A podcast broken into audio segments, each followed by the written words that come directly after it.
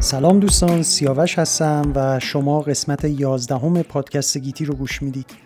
در پادکست گیتی ما شگفتی های جهان رو به زبان ساده صحبت می‌کنیم و سعی می‌کنیم که نگاهی تازه به جهان ظاهرا ساده دوروبر خودمون داشته باشیم.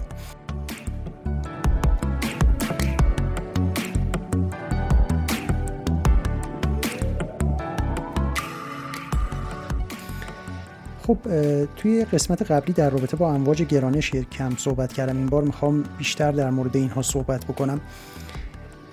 ببینید همونجوری که گفتم فرض می‌کنیم که دو تا نقطه ای از فاصله یک متری همدیگه قرار گرفتن و وقتی یک موج گرانش میاد از اینها عبور می‌کنه چون تمام ابعاد رو در امتداد مسیر حرکت خودش تغییر میده می‌تونه باعث بشه که این دو نقطه‌ای که فاصلهشون یه متر بود یه خورده به همدیگه نزدیک بشن و دوباره از همدیگه دور بشن. و این مهم نیست که این دو نقطه کجا قرار داشته باشن. یعنی اگر یک اقیانوس باشه همین اتفاق براش میفته یک خونه باشه همین اتفاق میفته یک تانک باشه همین اتفاق میفته و چون موج گرانشی اونقدر قدرت زیاده که ابعاد رو تغییر میده و نه اجسام رو. وقتی بود تغییر می‌کنه همه چیز در اون تغییر می‌کنه. خب حالا مقدار این تغییر چقدر جالبه بدونید که مقدار این تغییر فوق العاده کوچیکه. یعنی یک میلیارد میلیاردیوم سانتی متر هستش. یعنی شما پروتون رو در نظر بگیرید توی هسته اتم که خودش چقدر ریزه که اصلا قابل رویت نیست. یک صد هزارم سایز پروتون میشه مقدار دور و نزدیک شدن این دو نقطه نسبت به هم وقتی که موج گرانش از اونها عبور می‌کنه. این مقدار ارتعاش انقدر کم و ظریف هستش که مثلا پرواز یه پرنده یا عبور یه ماشین از کنار یه آزمایشگاه فیزیک که می‌خواد این رو اندازه گیری بکنه می‌تونه ارتعاشی به مراتب قویتر از اون موج گرانشی ایجاد بکنه. و بنابراین تشخیصش خیلی مشکل میشه چون دوروبر ما خیلی چیزها ارتعاش دارن و اگر ما بخوایم فقط موج گرانشی رو از لابلای این همه ارتعاش پیدا بکنیم خب نیاز به دستگاه خیلی خاصی داره نه الزاما قوی بلکه دستگاهی که بتونه این نویزها رو این در واقع ارتعاشات زائد رو حذف کنه. خب چه ترفندی به کار بردن؟ اینکه اومدن چند تا دستگاه ارتعاش سنج بسیار دقیق فوق العاده دقیق که اینا بر اساس تداخل نور کار می‌کنن و حالا بحثش طولانی و اصلا اینجا جاش نیست که بخوایم صحبت بکنیم. اومدن چند تا دستگاه رو تو قسمت های مختلف کره زمین گذاشتن. دو تاش توی آمریکا به فاصله 3000 کیلومتر از همدیگه. یکی هم توی ایتالیا. الان چه اتفاقی میفته اگر یکی از اینها وجود یه ارتعاشی رو ثبت بکنه و اونای دیگه هیچ ارتعاشی رو ثبت نکنه معلوم میشه که این یه نویز بوده. یعنی مثلا یه پرنده رد شده یه ماشینی رد شده. یه نفر آدم اونجا مثلا داشته قدم می‌زده. ولی اگر هر ستای اینا به فاصله زمانی مشخصی که مربوط به فاصله اینها از همدیگه هستش و سرعت موج گرانش که معادل سرعت نوره اگر اینا یک ارتعاش رو همزمان تقریبا میشه گفت با حالا یه اختلاف زمانی کوچیکی که به دلیل فاصله اونها از همدیگه از ثبت بکنن. بنابراین مشخص میشه که این یه موج گرانشی بوده که از اینا رد شده و نه مثلا یه پرنده که اونجا داشته میپریده یا یک ماشینی که رد می‌شده. خب با این کار در سپتامبر سال 2015 یعنی 100 سال بعد از پیش بینی وجود امواج گرانش بالاخره موفق شدن اولین موج گرانشی رو کشف کنن و خیلی کشف جالبی بود. در واقع این موج گرانشی نتیجه برخورد دو تا سیاهچاله بود که هر کدومشون سی برابر جرم خورشید ما جرم داشتن به همدیگه خورده بودن و در اثر این برخورد شدیدی که بین اینا اتفاق افتاده بود ابعاد مکان و زمان تغییر کرده بود. جوری شده بودش که این به صورت یک موج در تمام جهان منتشر شده بود و ما در کره زمین تونستیم اون رو ثبت بکنیم. از اون موقع تا الان چند مورد دیگه هم امواج گرانشی ثبت شده و وجودشون دیگه به اثبات رسیده.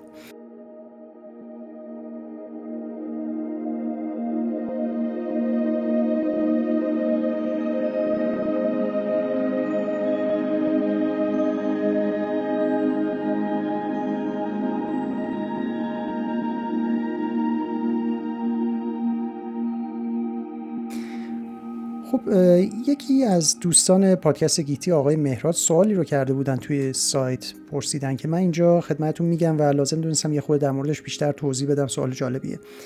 سوالش این هستش که طول موج امواج الکترومغناطیس چی هستش و آیا نوری که از کهکشانهایی تو فاصله چند صد میلیون سال نوری یا چند میلیارد سال نوری راه میفته آیا به ما می‌رسه یا در طول راه این نور ضعیف میشه و از بین میره؟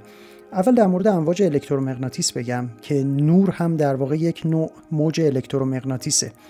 مثل موج رادیو مثل موج مایکروویو مثل امواج گاما اینا همشون از یک جنس هستن.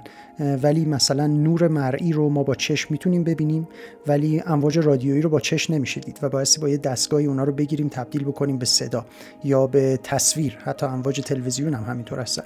اینا ماهیتشون چیه؟ دو تا تعریف داره. یه تعریفش در فیزیک کلاسیکه که من این تعریف رو الان می‌خوام بگم. یه تعریفش هم در فیزیک مدرن هستش که همون میکانیک کوانتوم و اینا در موردش تعریف می‌کنن که اینجا در موردش فعلا صحبت نمی‌کنم تا برسیم به موضوع کوانتوم. توی فیزیک کلاسیک میگه که امواج الکترومغناطیس همونجوری که اسمشون مشخصه از دو تا میدان الکتریکی و مغناطیسی تشکیل شدن که این دوتا میدان دارن نوسان می‌کنن. نوسان به این صورت هستش که اینا مثل یه موج سینوسی یه قله دارن مقدار میدان در یه نقطه افزایش پیدا می‌کنه به یه اوج می‌رسه به یه قله می‌رسه بعد رفته رفته مقدارش میاد پایین میاد تا به یک دره می‌رسه. دوباره میره بالا به اوج می‌رسه به قله می‌رسه دوباره به یک دره می‌رسه. و این دوتا یعنی میدان الکتریکی و میدان مغناطیسی عمود به هم عمل می‌کنن توی امواج الکترومغناطیسی. یعنی اگه مثلا ما یه مقطع ارزی از موج الکترومغناطیس بگیریم می‌بینیم که مثلا میدان الکتریکی به سمت بالا و پایین داره نوسان می‌کنه بالا پایین میره ولی میدان مغناطیسی عمود بهش به سمت راست و چپ داره میره. و این دوتا با هم دیگه اینجوری نوسان که می‌کنن حرکت می‌کنن و با سرعت نور که 300 تقریبا 300 هزار کیلومتر در ثانیه هستش پخش میشن.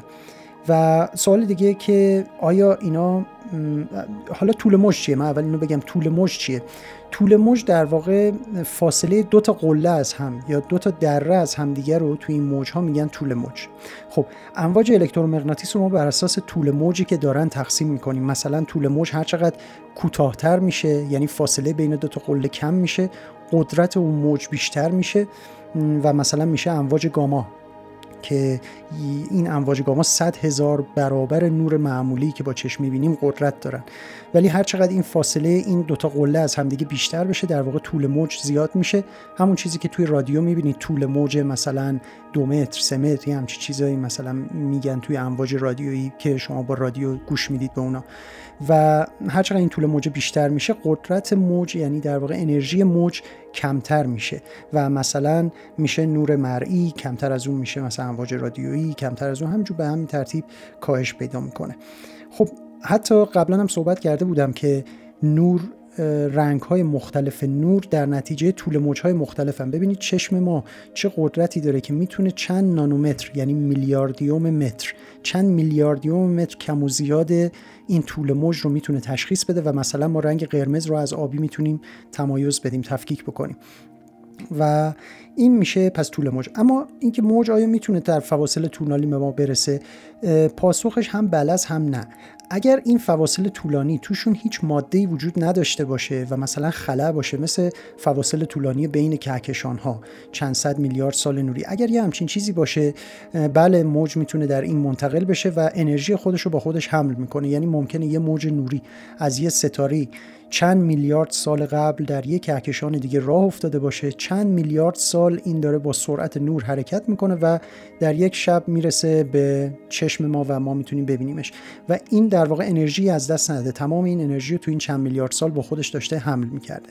ولی اگر توی فاصله بین ما و این ستاره موادی قرار داشته باشن فرض بکنیم مثلا یه جایی هوایی وجود داشته باشه که این نور ازش عبور بکنه چون به مولکول های هوا برخورد می‌کنه چون به مولکول های اجسام برخورد می‌کنه انرژی خودش رو میده به اونا و بنابراین دیگه نمی‌تونه ادامه بده. پس به این دلیل هستش که ما تو کره زمین تا یه مقدار فاصله مشخصی رو می‌تونیم ببینیم و بیشتر از اون چون موج در واقع امواج نور جذب هوا و جذب چیزهای دیگه میشن در محیط هستن مثلا بخار آبی که وجود داره اینا دیگه نمی‌تونیم ببینیمشون. پس بله در صورتی که هیچ ماده وجود نداشته باشه تو مسیرش می‌تونه میلیاردها میلیارد سال نوری و میلیاردها میلیارد کیلومتر رو بدون اینکه انرژیشو از دست بده حرکت بکنه. خب برگردیم به صحبت این بارمون که در رابطه با همین موضوع امواج گرانش و کلا گرانش بود. یکی از کارهایی که انیشتین انجام داد در مورد گرانش و نظریه نسبیت عامی که در مورد گرانش آورده بود این بود که اومد محاسبه کردش گرانش در کل جهان چجوری رفتار می‌کنه. چون نیروی گرانشی و میدان گرانشی میدان گرانشی بهتره بگیم میدان گرانشی تنها نوع میدانی هستش که می‌تونه در فواصل خیلی خیلی طولانی اثرات خودش رو اعمال بکنه. مثلا فاصله ما تا خورشید ببینید چند میلیارد کیلومتره. ولی هنوز اثرش داره اعمال میشه. ولی میدان الکترومغناطیس میدان مثلا نیروی هسته ضعیف یا نیروی هسته قوی اینا تو فواصل خیلی کوتاه عمل می‌کنن. اینا نمی‌تونن و اینا کلا میدان های سازنده جهان ما اینها هستن دیگه نیروهای سازنده جهان. خب در مورد میدان گرانش به دلیل اینکه فواصل خیلی طولانی رو می‌تونه طی بکنه بدون اینکه قدرتش رو از دست بده پس می‌تونه اثری رو کل جهان داشته باشه. و یعنی کل ستاره ها و کهکشان ها و هر چیزی که توی این عالم کائنات در گیتی وجود داره. خب انیشتین اومد از روی کنجکاوی بررسی بکنه که این گرانش بر روی کل جهان چه اثری داره. در اون زمان یه عقیده وجود داشت. هیچ کس هم نمی‌دونه این عقیده از کجا اومده بود که جهان ثابته اندازش ثابته. نه بزرگ میشه نه کوچیک میشه. همه چیز سر جاشون هستن و هیچ تغییری نمی‌کنن و فکر می‌کردن که از ازل همینجوری بوده از خیلی خیلی پیش اصلا بی نهایت سال قبل همینجور بوده و تا ابد هم همینجوری باقی هستش. گفتم هیچکی نمی‌دونه واقعا این عقیده از کجا اومده بود ولی دانشمندان هم بهش اعتقاد داشتن. انیشتین اومد چیکار کرد؟ با محاسباتی که کرد توی نسبیت عام به این نتیجه رسید که جهان نمی‌تونه ثابت باشه. یعنی یا باید در حال بزرگ شدن باشه یا در حال کوچیک شدن باید باشه. نمی‌تونه ثابت سر جاش مونده باشه. ولی به خاطر همون عقیده ای که گفتم خیلی رایج بود بین دانشمندان انیشتین هی فکر می‌کرد این نمی‌تونه درست باشه نظریه نسبیت عام احتمالا یه جایی ایراد داره که من هی دارم به این نتیجه می‌رسم که جهان یا باید در حال بزرگ شدن باشه یا کوچیک شدن. نباید این باشه باید ثابت باشه. و تصمیم گرفت که نظریت نظریش رو اصلاح بکنه.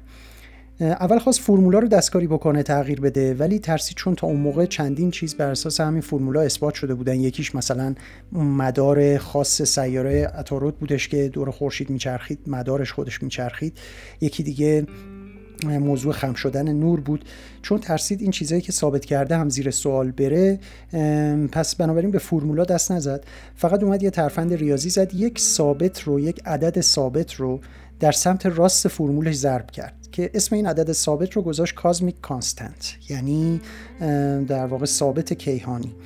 و این چیزی بود که باعث می‌شد نیروی گرانش خونسا بشه. انیشتین گفت احتمالا یه چیزی در عالم وجود داره که نیروی گرانش رو خونسا می‌کنه و بنابراین به جای اینکه جهان ما به حالت مثلا کوچیک شدن بره سر جاش ثابت مونده. انگار یه نیروی از یه طرف داره فشار میاره یه نیروی مخالفش از اون ور نمی‌ذاره این نیرو کارش انجام بده.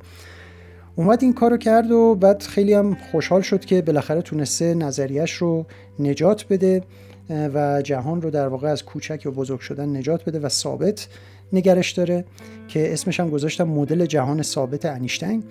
ولی طولی نکشید که یه اتفاق خیلی عجیب و غریب افتاد. ادوین هابل و میلتون هوماسون اومدن با رصد کردن ستارگان و کهکشان ها با تلسکوپ هایی که داشتن به این نتیجه رسیدن که ای بابا جهان واقعا در حال بزرگ شدنه. یعنی اینی که ما بگیم جهان ثابته اشتباهه.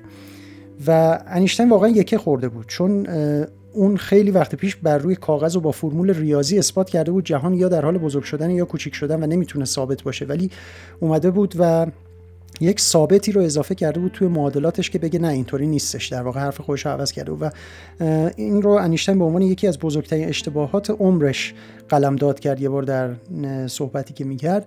این رو بزرگترین اشتباه عمر خودش خوند و در واقع اگر این اشتباه رو نمی‌کرد به قول یکی از دانشمندان میگم مسلما یک تندیس از انیشتین رو در کره ماه الان ما داشتیم که در این حد یعنی بهش ارزش و اهمیت قائل می‌شدم به کاری که کرده. خلاصه و انیشتین این رو پذیرفت و اون ثابت کیهانی رو اومد حذف کرد از فرمول و خب مجددا خوشحال شد که فرمول نجات پیدا کرد و همچنان درسته. ولی براتون جالب اینو بگم که اگر انیشتین امروز بود زنده بود متوجه می‌شد که حتی حذف ثابت کیهانی هم خودش دومین اشتباه بزرگش بوده. خیلی جالبه که دو تا اشتباه پشت سر هم بر روی یک موضوع. چون توی دهه های اخیر مشخص شده که انبساط جهان در حال سرعت گرفتنه. یعنی اینجوری نیستش که جهان فقط در حال بزرگ شدن با یه سرعت ثابت باشه بلکه هر چقدر بزرگتر میشه سریعتر بزرگتر میشه. یعنی هی این سرعت بزرگ شدنش هی داره افزایش پیدا می‌کنه. و انگار نیروی هست از درون که داره اینو به بیرون هل میده. و دقیقا همون چیزی که انیشتین فکر می‌کرد اشتباه کرده الان درست سر اومده. در واقع یه چیزی یه نیروی از درون هستش که داره با نیروی گرانش مخالفت می‌کنه و جهان رو به سمت بیرون داره انگار پرتاب می‌کنه و بهش هی داره لحظه به لحظه سرعت بیشتری میده. پس بنابراین جهان ما داره در اثر این نیرویی که با گرانش مخالفت می‌کنه لحظه به لحظه با سرعت بیشتری داره بزرگ میشه. و خب اگر انیشتین بود الان مجدد می‌دید که باز اشتباه کرده و دانشمندا این اشتباه رو درست کردن و اون ثابت کیهانی رو که انیشتین یه بار گذاشت توی معادله و بعد حذف کرد الان دوباره آوردن در معادلات وارد کردن و بر اساس این الان ما یک مدلی از جهانمون داریم که در حال بزرگ شدن با سرعت افزایشی یابنده هستش.